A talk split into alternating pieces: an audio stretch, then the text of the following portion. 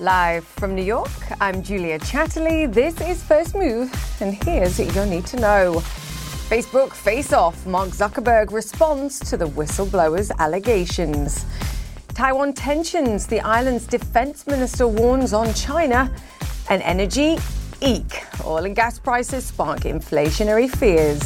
It's Wednesday. Let's make a move.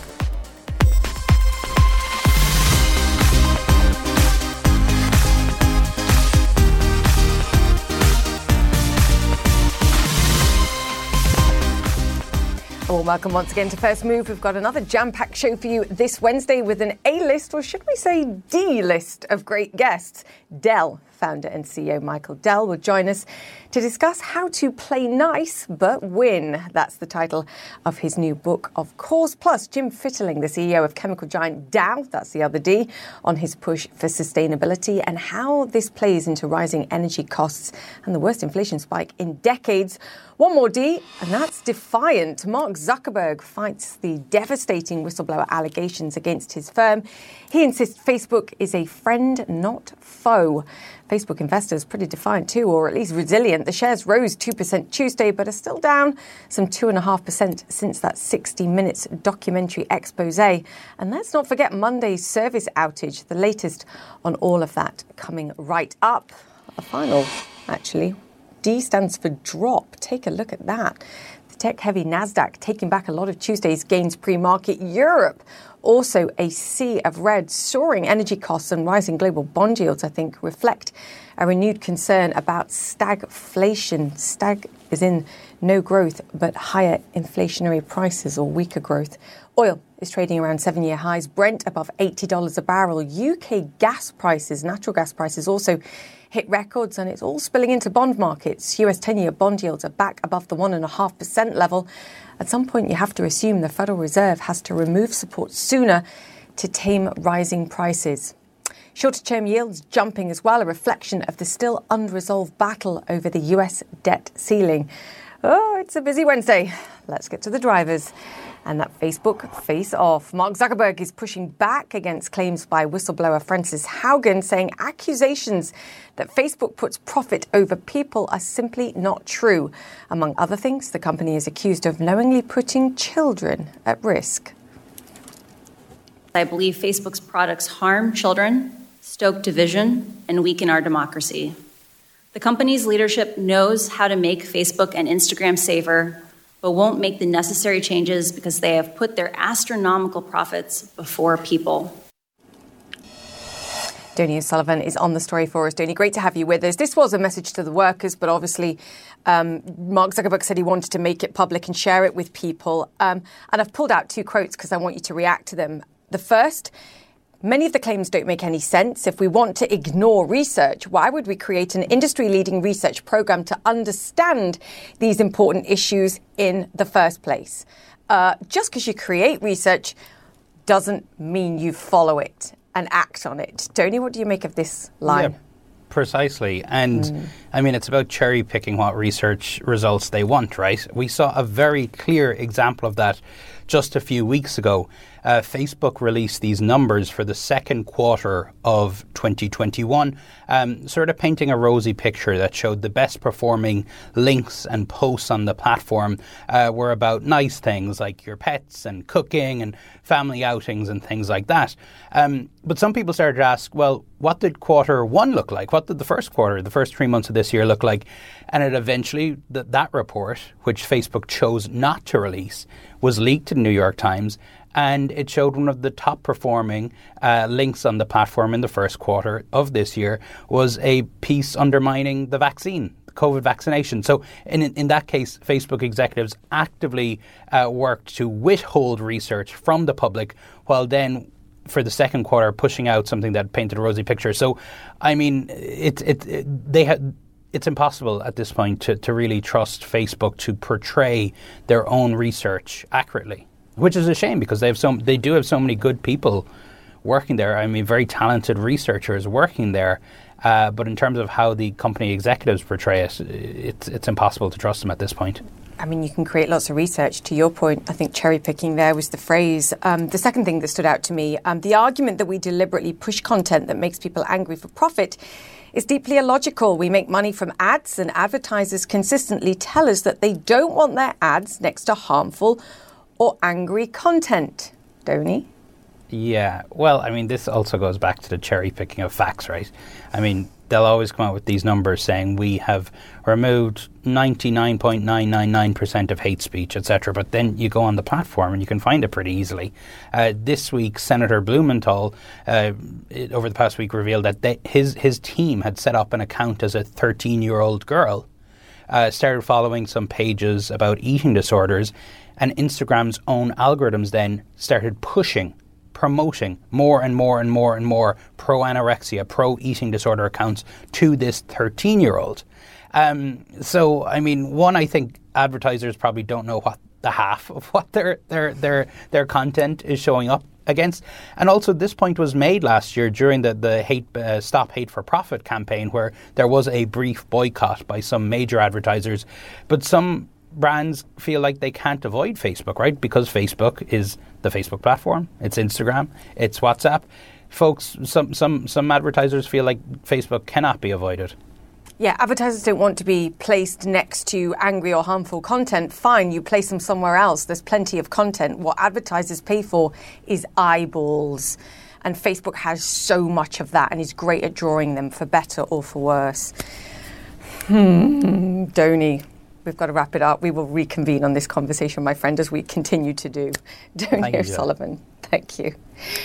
Taiwan's telling the world China could be ready to launch a full scale military attack on the island within the next four years. The warning comes amid a rise in Chinese military flights over the island in recent days. Ivan Watson joins us now. Ivan, it may not be a sign of an imminent threat, but it is a pretty potent intimidation technique. Well, yeah, and you're quoting this defense minister who had been briefing lawmakers in Taiwan. And I'll just clarify his quote. He said that uh, today China could invade Taiwan if it so wished, and it would have to pay a price as a result of the Taiwanese military. But by the year 2025, uh, that price would be considerably lower. And some of the context of this is that the defense minister had been speaking with lawmakers about a new budget for Taiwan's military, about $8.5 billion to do things like uh, build uh, more long range missiles uh, to try to exact a price if, in fact, uh, it came to blows. And this comes down to the fundamental disagreement where the Chinese government insists that Taiwan is a breakaway, renegade piece of its own territory, even though the Chinese Communist Party has never ever ruled Taiwan in its history uh, and refuses to uh, accept any other government or institution recognizing Taiwan as uh, a sovereign, democratically ruled uh, island. Uh, and the Taiwanese have been hard pressed. Uh, certainly, their their air force in recent days. It was a holiday weekend in China where you had a record 150 Chinese warplanes that flew into Taiwan's uh, air defense identification zone uh, with some 56, I believe, planes, fighters, and bombers uh, approaching Taiwan on Monday alone. That number tapered off on Tuesday, but it prompted the U.S. State Department to issue a statement expressing concern about China's military maneuvers. I was going to ask you that. Where does the United States stand here? Because I think, to your exact point, every time a, a, nation in the West shows any sign of treating Taiwan more like a sovereign nation rather than a sort of rogue breakaway as, as China sees them and views them, then China's irritated. Where does the United States stand? Because Taiwan is eh. strategically important for many reasons. Yeah, uh, President Biden actually spoke about this uh, to journalists recently. Take a listen to what he had to say. I've spoken with Xi about Taiwan. We agree, we will abide by the Taiwan agreement. That's where we are. And we made it clear that I don't think he should be doing anything other than abiding by the agreement. Now, we think he's referring to possibly the phone conversation he had with uh, Chinese leader Xi Jinping on September 10th. And follow up to that uh, conversation is a planned meeting between Biden's national security advisor Jake Sullivan and Zhang, uh, Yang Jiechi. He's a top Chinese official planned for Zurich, uh, with some hope that this is going to reduce some of the tensions between Washington and Beijing, which have continued ever since the Trump administration. And Taiwan is certain to be one of the many issues of contention uh, that these two officials may discuss. Yeah, I'm glad we've got you because I was a bit confused by, by what he said there. So, um, yes, watch this space. Thank you, Ivan Watson. Great to have you with us. Okay, soaring energy prices and spiking bond yields sapping the energy from global stocks. Fed Chair Jay Powell's assurances of transitory inflation looking well, a little delusionary, at least at this point. Christine Romans joins me now. I mean, Christine, there is a lot going on, as you and I have yeah. discussed the debt ceiling negotiations, what's going on in DC, repayments of US debt, quite frankly, but we can't escape the supply chain pressures and what we see going on in energy costs. And of course, OPEC Plus deciding to do nothing for now.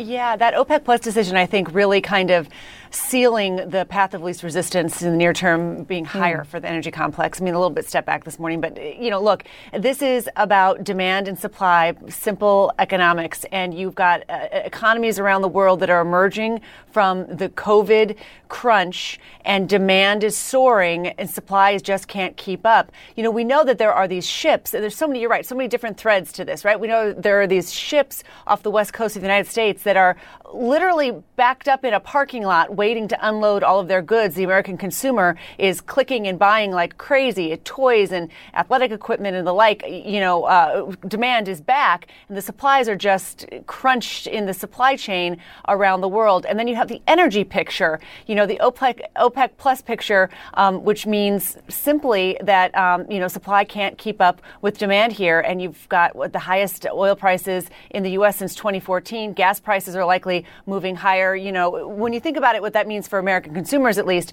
is that uh, the average tank of gas is going to be, you know, 10 or 15 dollars higher this year than it was last year, and that's a real inflationary measure every single week for American consumers. So this this inflation watch, which we thought was going to be short term, is turning out to be a, a, a little more, you know, near. It, it's still here. It's still here, and will be here, I think, for months to come. Yeah, we're struggling with that transitory word here. Uh, what is hmm. the definition of transitory? I thought it was something a little briefer than this. This is, feels yeah. sticky to me. It feels a little longer sticky. than we thought.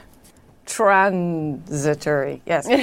Thank you, Christine Later in the program, we'll be speaking to the CEO of chemical and plastics giant Dow on how the energy crunch and rising inflationary pressures are affecting his firm's bottom line. In the meantime, coming up on First Move, it's D Day. The CEOs of Dow, as I mentioned, and Dell are both on the show. Michael Dell tells us how he started a computer empire from a dorm room at university. He'll also explain how you can both play nice and win.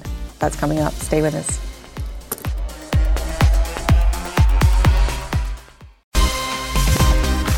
Welcome back to First Move. My next guest built his billions by building PCs. Michael Dell had a knack for making money from a very early age, and while other children were playing sports and riding bikes, Michael's curiosity had him devouring tech publications, dissecting computers and anything else he could find, actually, even his own prized Apple II computer. And later, when he was at university, he would buy surplus computers at a discount, deliver them to needy retailers trawling the state in a rented van. He's a man who understands supply and demand, but also doing business the right way. Michael, pictured here in 1968, says his mother always told him to play nice but win, a mantra which helped him build a firm that thrives today. Play Nice But Win is the title of Michael's second book, and I'm very pleased to say he joins us now. Michael, great to have you on the show. And I have to Thank say, you so much. Great to be it, with you.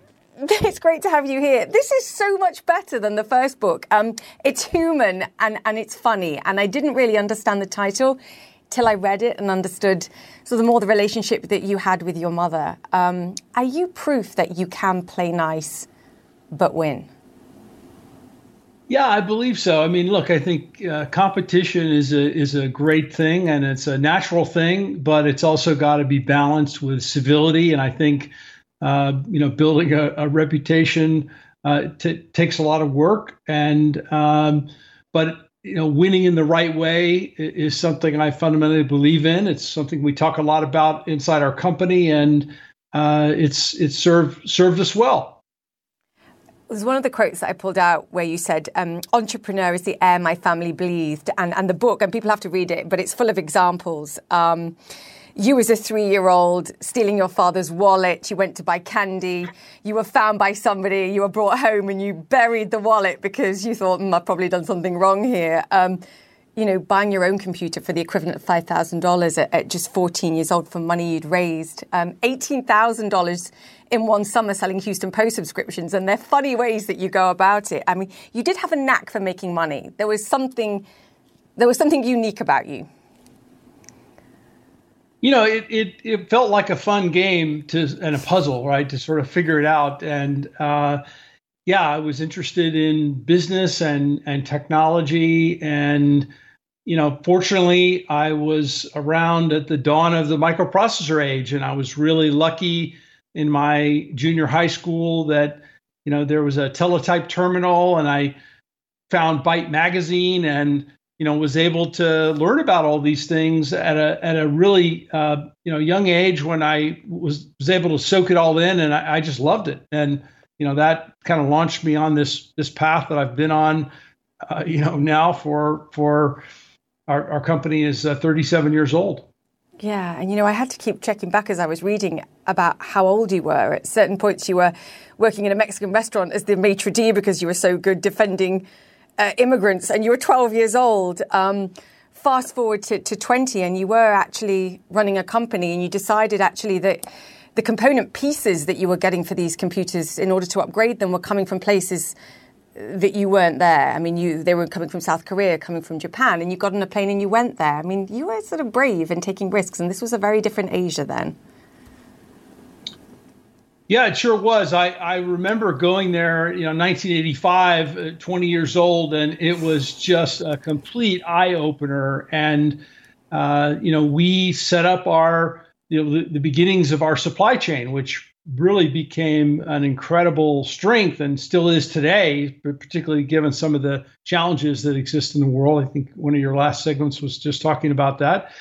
Um, but um, yeah, I think I think uh, I think people should take more risks, and I think a lot of human potential is left on the table because people are afraid to fail. And uh, you know, I've I've been willing to take risks and and it, it, served me well. I've made plenty of mistakes too. I mean, I talk about those in the book, and you know, there's lots of learnings and experiments and things that didn't go right, but all of that uh, led us to even greater successes later on. I mean, you, as you said, you picked up and you got involved at a very nascent stage in computer technology. Um, you know, you built this company, you took it public, you went private, you had a very public battle with activist investor um, Icahn, of course. Um, and at one point in the book, you described being scared, even when you were private again and you had more flexibility to, to run the business and you could see the changes, but you were like, this is. This is scary. How do you overcome that fear as a, as a founder and as a leader um, and sort of keep fighting? Because there was plenty of fight in this book. Well, yeah, and I wanted to really explain, uh, you know, everything I was feeling during those times because, you know, if you sort of look from the outside in, you you you might say, oh well, you know, th- all these things just happened and uh, everything was great. Well, yeah, but it could have turned out very differently, and and, uh, and these things don't just happen by themselves. And you know, uh, it, during those moments you, you you focus on the things you can control and take it a piece at a time and just wake up every day and figure out what's the most right thing uh, and that, that you can do today that is going to move you forward to tomorrow. I mean, Dell might never have happened because your parents wanted you to be a doctor and you were at university studying, you were pre med, and your parents came to visit, and you were obviously involved with computers and, and upgrading them and you were shoving pieces of computers into your flatmate's bath, bathroom cupboards in order to hide the evidence. And you describe a very emotional period where you said, okay, I'm going to stop this and I'm going to do what you want me to do. And you had 10 days where you didn't touch a computer and actually it consolidated your belief that this is what you needed to do. And this is another component, I think, of the book, which is trust your gut. Um, how important is that in, in building a business in life, quite frankly? Yeah, I mean, I think that's that's a pretty fundamental one, um, and you know, I I have I have uh, followed my my inner voice, uh, but you know, back to that story. I mean, I think the interesting thing is that if if my parents had uh, not insisted that I you know stop. Uh, I, I, it might have just continued as a, as a, as a hobby. I don't really know, right? uh, but, but it was during those ten days that I, you know, went into sort of deep reflection about all of this, and it was at that moment that I really decided to turn this into, you know, a, a, a serious business, and and you know, the, the, that was when I was 18 years old, and and uh, you know, launched launched the company from from my dorm room. I mean, that's a big deal. Like, how would you advise people today if they're, you know, a lot of young people today want to create a business, have a good idea, but the idea to sort of give up your education, irrespective of what you're studying. I mean, you have children yourself. Um, what's your advice for those in a similar situation, perhaps not having something as lucrative? I don't think dropping out of college is good generic advice. Uh, okay, and, good. Uh, you know, your, your, your mileage may vary on that one. Uh, you know, depending on your circumstances. I mean, in my case, uh, you know, I had already kind of ramped the business up to about eighty thousand dollars a month, and so it felt like a uh, you know very obvious thing to me to get a an office and you know expand the business, and I had the you know this this uh, situation at the University of Texas in Austin where I could uh, take a semester off and come back. So if the business didn't work out, you know, I would just go right back to college. So to me, it really didn't feel like a big risk. And uh, you know, fortunately, everything everything worked out pretty well. Yeah, they got over it. um, the other thing I, I wanted to talk to you about this was um, meeting your wife because actually, in the book, you say sort of marrying her was the most important decision of your life beyond anything else that you had going on and that you've done subsequently. And you do a lot of walking and talking in the book at times when you couldn't speak to anybody else. And, and Susan was sort of pivotal to, to many of those decisions and your path and obviously your children. Do you think you could have done this without her? No, I mean, you know, uh, to have a, a, a life partner and a thought partner uh, to be able to reflect on all these things uh, has just been amazing, and and uh, you know, we, we have been very blessed, and you know, we'll celebrate uh, 32 years of marriage here uh, later this month.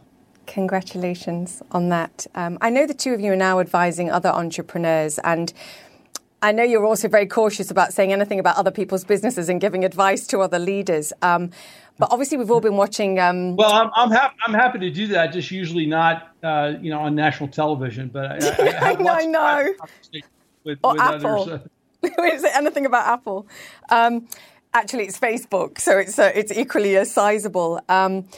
The, the, whistleblower that we've all been, I think, watching this week, she, she said to Mark Zuckerberg and to Facebook, declare moral bankruptcy and admit you need help.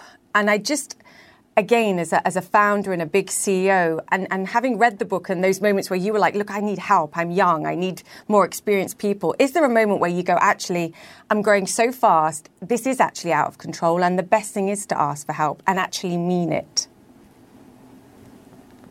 Oh yeah, I mean, I, I asked for help uh, all along the way, and, I yeah. think I think uh, I think it's it's really important, um, and you've got to find the the right uh, you know resources and teams that can that can help you um, for sure. Um, you know, I can't really do much of anything by myself, but you know, by organizing the right uh, resources and and and teams, you know, we're we're able to accomplish a lot. So uh, you know, uh, don't don't don't go at this all, all you know all, all, all on your own.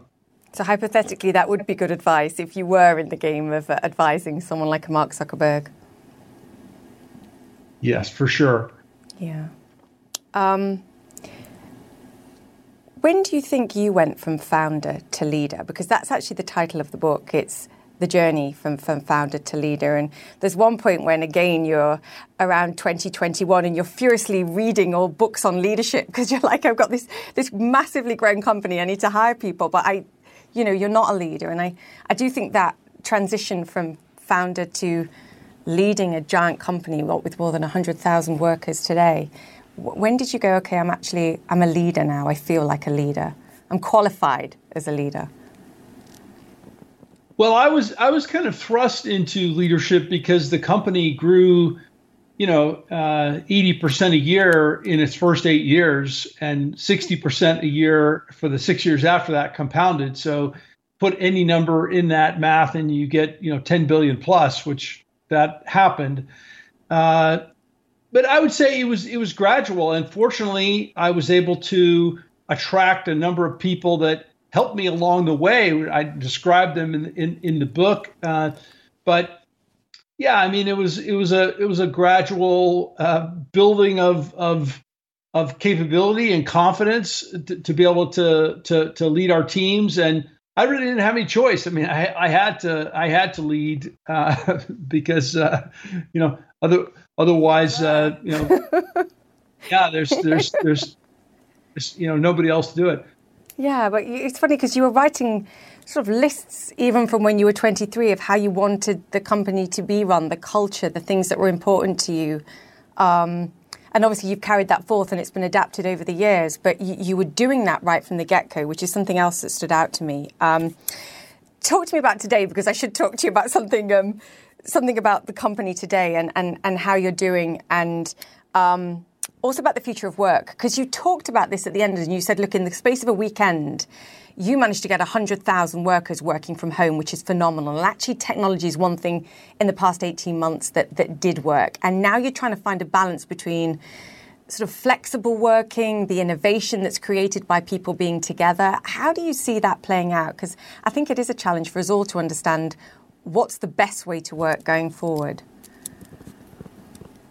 you know, I think every organization will find the right uh, balance for itself. But I think when we uh, talk with with our, our customers, it's pretty clear that hybrid uh, is is here to stay, and uh, you know, people are uh, uh, people have had this shared experience over the last 18 months where so many things worked well during the lockdowns you know, because of technology. And so, um, you know, in many ways, I think this was a a glimpse of the future, and uh, we're we're not going to go back to the way it was. And there has been this kind of massive acceleration in the use of digital technology across the world, and certainly that's been a great uh, benefit to our business. Our business is doing very well. We had fifty billion dollars in revenues in the first half of the year, up 15% in the last quarter. So, you know, records all around. And, uh, you know, business continues to, to, to look, look quite strong uh, because I think all of society is, is being transformed with all this data that's being created and the opportunities to reimagine so many industries and so many parts of, of our world that uh, you know technology is the fulcrum of progress in. I couldn't agree more. And actually, I was just we were just showing the share price there, and I think uh, the share price reflects everything that you were saying there, which, in light of reading the book as well, is um, is quite fascinating to see.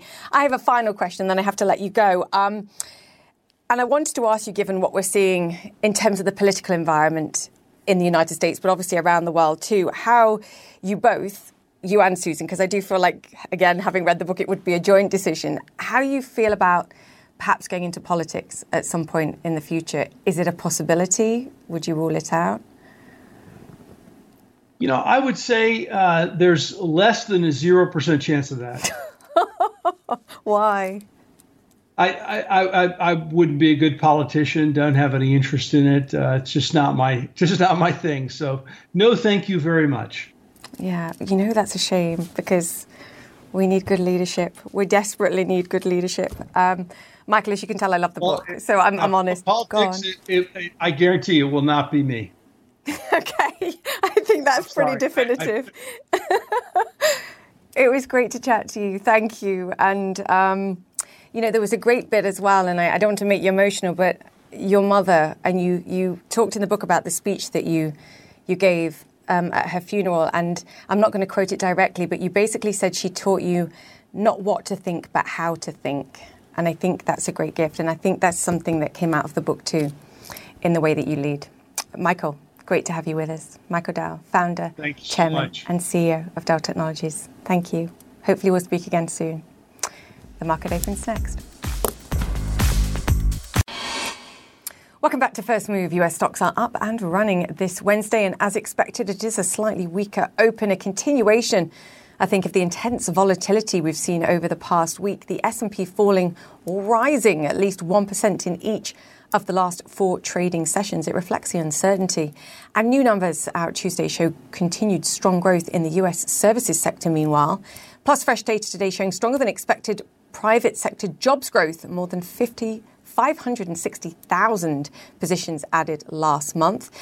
But investors are growing more fearful over how rising inflation and higher energy costs might eat into corporate profits and, of course, hit future growth. Take a look at these huge jumps in commodity prices. Already this year, coffee up more than 50%, cotton up 42% to 10 year highs, poultry up 34%, coal up more than 200 and 30% as demand soars due in part to natural gas shortages energy shortages hitting China and now India particularly hard.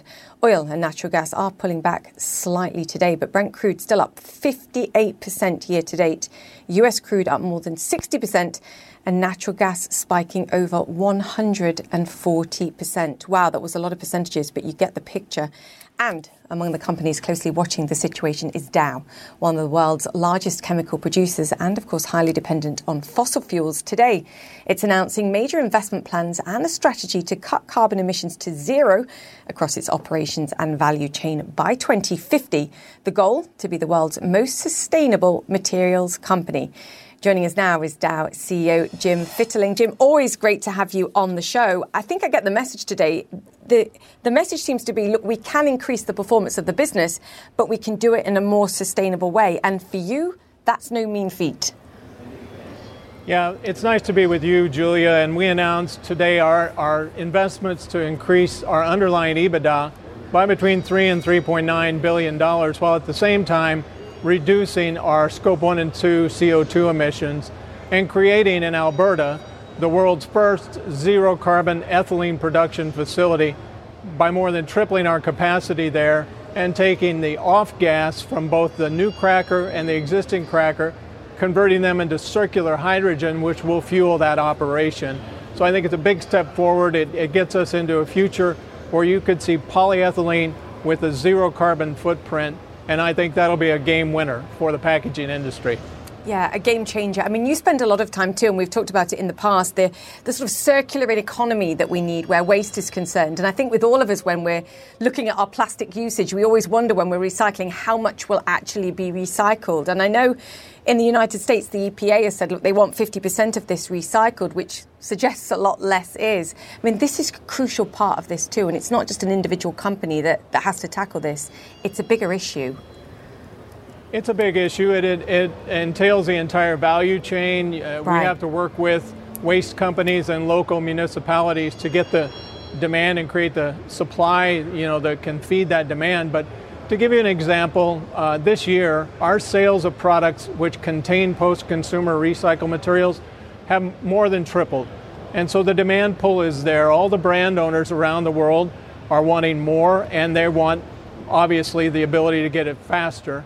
And we're trying to keep up with that, and there are investments going. We, we agree, by the way, with targets. Uh, we have supported uh, targets that we believe should be set to have as much as 30% cons- uh, recycled material in every package that's out there. And we work with the other plastics producers and value chain members to kind of drive those standards. But it takes investment and it takes a lot of small local investments to create the supply that we need to feed that growing demand. You know, again, I go back to plastics because it is such a specific part of your business and a significant part of your business. What would happen if we just turned around in a similar way that we're trying to shift the energy industry suddenly to renewables and said, look, no plastics. You have to use glass and you have to use paper. What would happen to our waste? What would happen to our CO2 footprint? Have you, have you looked at this? Well, your waste would go up dramatically, so the volume of waste that would go to landfill would increase by 40, 50%. Wow. Uh, paper and, and glass have four to five times the CO2 footprint of plastics, and that's before we take plastics to a zero carbon footprint. So, plastics have been successful because they are the most sustainable packaging product out there. Uh, they also replace a lot of other materials because they can be stronger and lighter, and that ability to do more with less is what drives you know more of your automobile to be lightweight plastics. In fact, as we go to electric vehicles, you'll use more plastics in there because electric vehicles have a weight problem as well from all the weight of the batteries. Uh, wind turbines use a lot of plastics and composites. Solar panels use a lot of plastics. So banning is not the answer. I think you have to have policies that support all of them, but you also have to have policies that support moving them to low carbon emissions, and that's what we're doing up in Alberta.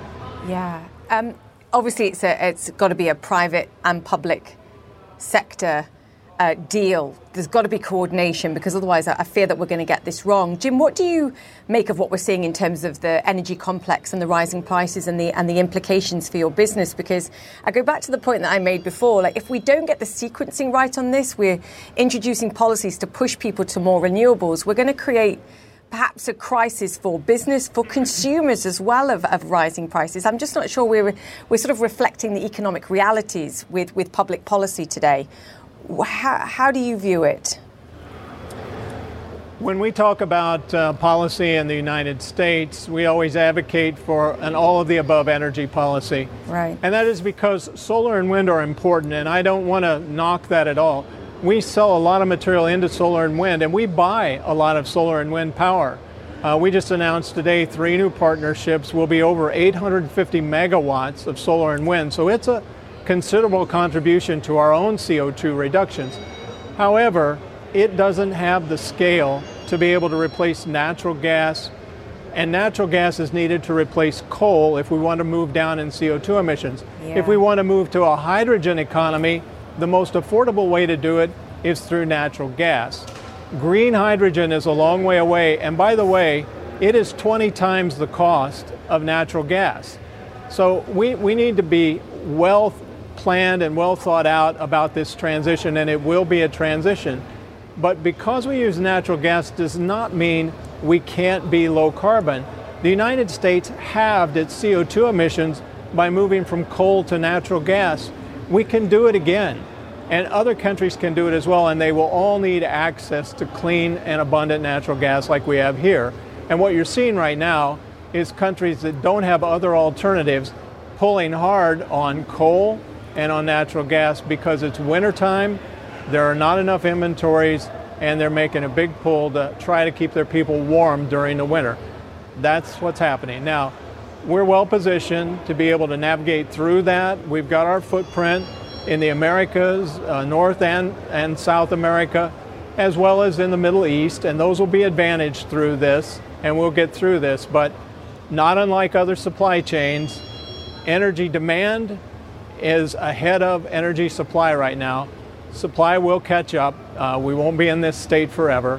And I think we just have to make sure that we don't put policies in the way that make the problem even worse. Yes a warning perhaps about the future if we get it wrong. Jim, great to chat to you. Um, have a good day today, and we get the message. 2050 is the date, if not before, I'm sure, with the, your plans. Jim Fitterling, the CEO of Dow, thank you for joining us, sir.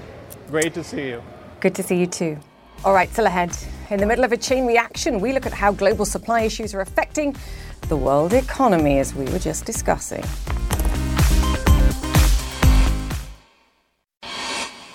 Welcome back to First Move. There are growing fears about the impact of the supply chain crisis and the impact it could have on the global economy. Demand for products and resources is surging after COVID 19, and that's leading to a crunch everywhere from Beijing to Berlin. Kyung Lah has more on the perspective from here in the United States. Maxwell, we got a second crew passengers. Infinite fails double eight underscores red pine. To understand the problem on the ground, 542 is ready for takeoff. you first need to see it from the air. We're flying right over the anchorages just south of the ports of Los Angeles and Long Beach. This is where the global supply chain meets the U.S. economy, says Coast Guard Commander Stephen Bohr. It's record breaking, it's unprecedented. There are more ships than there are parking spots. We are effectively operating a cell phone waiting lot in the Pacific Ocean. This bottleneck of container ships, as far as the eye can see, carries more than half the made in Asia items purchased by the American consumer. You're looking at all of the electronics, you're looking at all of the home goods, you're looking at all of the things that people are looking forward to buy this coming holiday season. Zero ships usually stay parked here. But on this day, Commander Bohr counts 55 in the ports and more drifting further out in the Pacific. While worst here, the backup is at all West Coast U.S. ports. What does that indicate to you about what's happening in the supply chain? You know, I think everybody can see that things are slowing down. Slowing down and piling up at sea and at the ports of entry. This is what happens when a global economy snaps back after the COVID slump of 2020. American consumers are back buying with force, but the supply chain is struggling to catch up. We need to have an Amazon state of mind in this industry. And by that I mean Amazon changed everything. While shoppers click 24 hours a day, factories in Asia are still stopping due to COVID. Then in the U.S., national labor shortages and limited work hours. The Port of Long Beach is just now experimenting with round the clock operations. What this is is a wake up call for all of us in this industry to realize you can't operate with the model of yesterday. The goal cut the wait time for truck drivers, the next link of the supply chain, moving containers out of the port. Every day, the five, six hours in the harbor. You have to wait like six hours. Six hours? Six or eight. I was in there for nine hours. Nine hours Ruben Ponce lost that he could have been moving merchandise. It means I'm making less money. Yeah, because I can't do as many rounds. National data shows there is a truck driver shortage, but Ponce says the problem is even more basic than that. So now the port is backed up, us, we're backed up, the truckers were backed up, everyone's backed up. And it's just a big problem. So it's like a chain reaction. A, exactly, exactly. Delayed trucks means delays at warehouses like Canton Food Company in Los Angeles. I have about eight containers out in the harbor somewhere, uh, are from China and Vietnam. Filled with food. Still just waiting. That means for this warehouse, empty shelves with no date to fill them. Basic economics are at play. Scarcity drives up prices. So it's almost doubled in price. Uh, I would say maybe at least 70%. Once the cheese is ready, prices for ingredients restaurant owner Ricardo Mosqueda has to pay. All those different products that you had to substitute, you had to change, now 30% more, you know, 50% more. 100% more. This La Taqueria brand location operates in a renovated shipping container. Churros preparados, por favor. The supplies Mosqueda needs sit out at sea in the same metal bins. A cruel irony after barely keeping his restaurant open through the pandemic. We we worry as far as because you don't know what's going to happen, right? You don't know what's next. How long are these ships going to be floating out here? I really can't say how long they're going to be like this. I think uh, we're all going to wait and see how long this shakes out. Hmm. More First Move after the break. Welcome back to First Move. Expo 2020 in Dubai is offering more than just the next big thing. It's also potentially a way to shape the mindset of its millions of visitors. CNN's Eleni Giokos explains.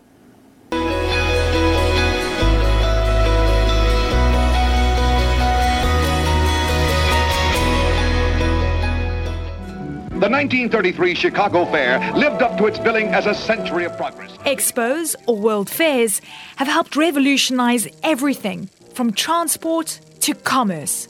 They have led to lasting inventions, from the mobile phone to live TV and even ketchup. Other innovations range from uh, pick your favorite car, your automotive technologies, x ray machines, Campbell's tomato soup. These are all um, innovations that debuted at World's Fairs. Today, they are no longer just about revealing the next best thing. They are also being used to drive critical change in the mindsets of its millions of visitors. And it's in the Opportunity Pavilion where changing attitudes are set to be explored. Expo is my happy place. I cannot wait for our visitors to come and experience that. As director of the Opportunity Pavilion, Anusha has a clear mission showing the potential of individuals and communities to shape the future when it comes to things like water, food, and energy. These are the basic needs of human beings. To be able to make it more available uh, to people, we found three people in their communities who have made a change Several miles away on the outskirts of Dubai, one of those people, Mariam Al Junebi, a farmer turned community activist, is busy changing the mindset of her fellow growers. We grow citrus, we grow figs, all kind of vegetables we can grow here. Mariam says her mission is to get her fellow farmers to embrace organic and sustainable practices. Welcome, Ahmed. I will show you now the sample of hydroponic system. She says she's trained hundreds of farmers and educated school children throughout the United Arab Emirates. Now, her story is among several being highlighted at the Opportunity Pavilion at Expo 2020. These stories are important because it shows us that there are people out there who are making a change. And this change has a huge impact on the community. Water, water, water. It's one of those key goals of Expo 2020, trying to get its millions of visitors to become agents of change in their local communities. Eleni Giokos, CNN, Expo 2020, Dubai. And that's it for the show. Connect the World with Becky Anderson is next. Stay safe, and I'll see you tomorrow. Quality sleep is essential, and that's why the Sleep Number Smart Bed is designed for your ever evolving sleep needs. So you can choose what's right for you whenever you like. Need a bed that's firmer or softer on either side? Helps you sleep at a comfortable temperature, quiets their snores. Sleep Number does that. Sleep better together. JD Power ranks Sleep Number number 1 in customer satisfaction with mattresses purchased in-store. And now, save 50% on Sleep Number limited edition smart beds for a limited time. For JD Power 2023 award information, visit jdpower.com/awards. Only at Sleep Number stores or sleepnumber.com. Now streaming exclusively on Max, a new CNN flash doc about the album that has Nashville talking. Call Me Country. Beyonce and Nashville's Renaissance. Watch it at max.com slash call me country. Max subscription required.